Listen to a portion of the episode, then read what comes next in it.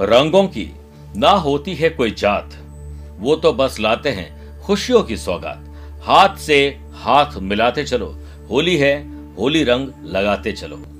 नमस्कार प्रिय साथियों, मैं हूँ सुरेश श्रीवाली।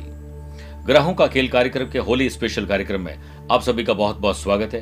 आपको और आपके परिवार को आने वाले होली महोत्सव की बहुत बहुत शुभकामनाएँ। होली का दहन की अग्नि में अर्पित करें ये चीज़ें जो बताऊँगा। हो रहे कोई भी नुकसान, तकलीफ़ से बाहर आओगे और हो जाओगे मालामाल रातों रात बदल सकती है किस्मत। मेरे प्रिय साथियों, कुछ ऐसे उपाय हैं जिन्हें अगर होली का दहन के दिन किया जाए तो जीवन से जुड़ी हुई कई समस्याएँ दूर हो जाती है। वो भी अपनी राशि अनुसार। आज के स्पेशल कार्यक्रम में हम जानेंगे राशि अनुसार होलिका की अग्नि में कौन सी ऐसी वस्तुएँ जो अर्पित करनी चाहिए। क्योंकि होलिका दहन के शुभ मुहूर्त में अगर आप कुछ विशेष वस्तुओं को अग्नि में अर्पित करते हैं तो आपकी सभी मनोकामना पूर्ण होती है और कई तरह के कष्ट अपने आप ही समाप्त हो जाते हैं। बात करते हैं मेष राशि की। आप एक साबुत नारियल घर के मंदिर में लाकर रखें और अपनी समस्या बोलते हुए उस नारियल पर कलावा बांधिए, यानी मौली बाँध दीजिए। इसके बाद उस नारियल को चंदन से तिलक करें।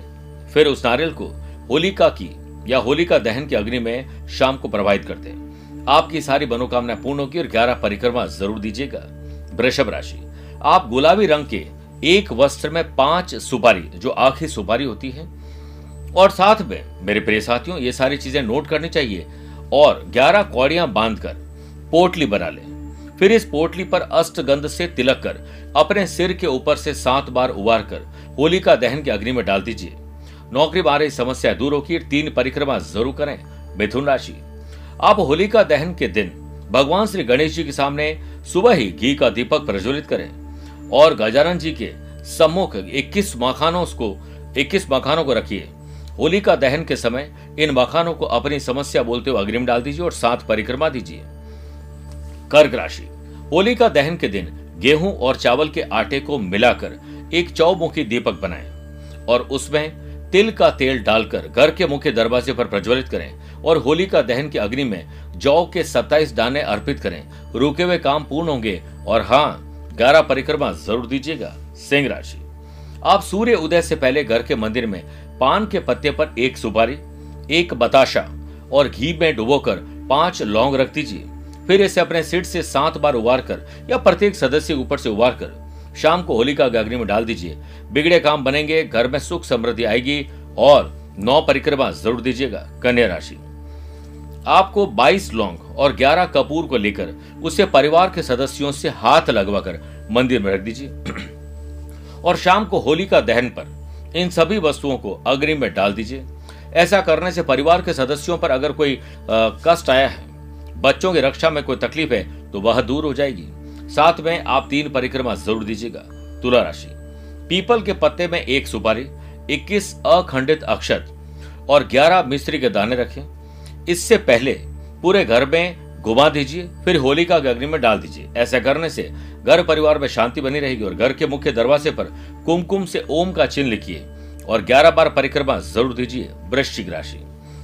सुबह अपने घर के मंदिर में पान के साबुत पत्ते पर एक सुपारी और जटा वाला नारियल रखें। इसके बाद हनुमान चालीसा, सुंदरकांड या बजरंग बाण का कोई भी पाठ करें।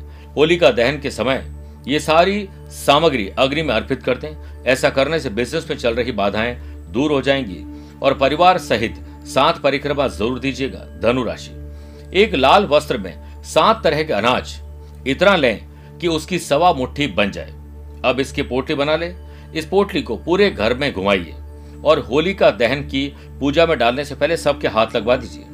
ग्रहों से अगर आपको कोई तकलीफ़ आ रही है, किसी प्रकार की कोई बड़ी समस्या चल रही है, संकट चल रहा है, वह शांत हो जाएगा। परिवार सहित ग्यारह परिक्रमा ज़रूर लीजिएगा, मकर राशि।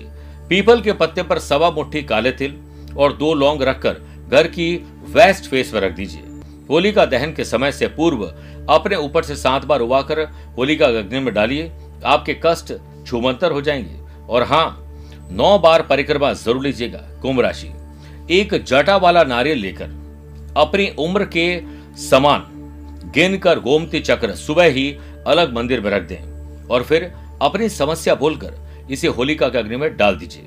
प्रॉपर्टी से जुड़ी हुई समस्याएँ दूर होगी, घर में सुख, शांति और समृद्धि आएगी। और हाँ ग्यारह परिक्रमा होलिका की लेने के लिए आपको ज़रूर प्रयास करने चाहिए, भूलना नहीं चाहिए, मीन राशि।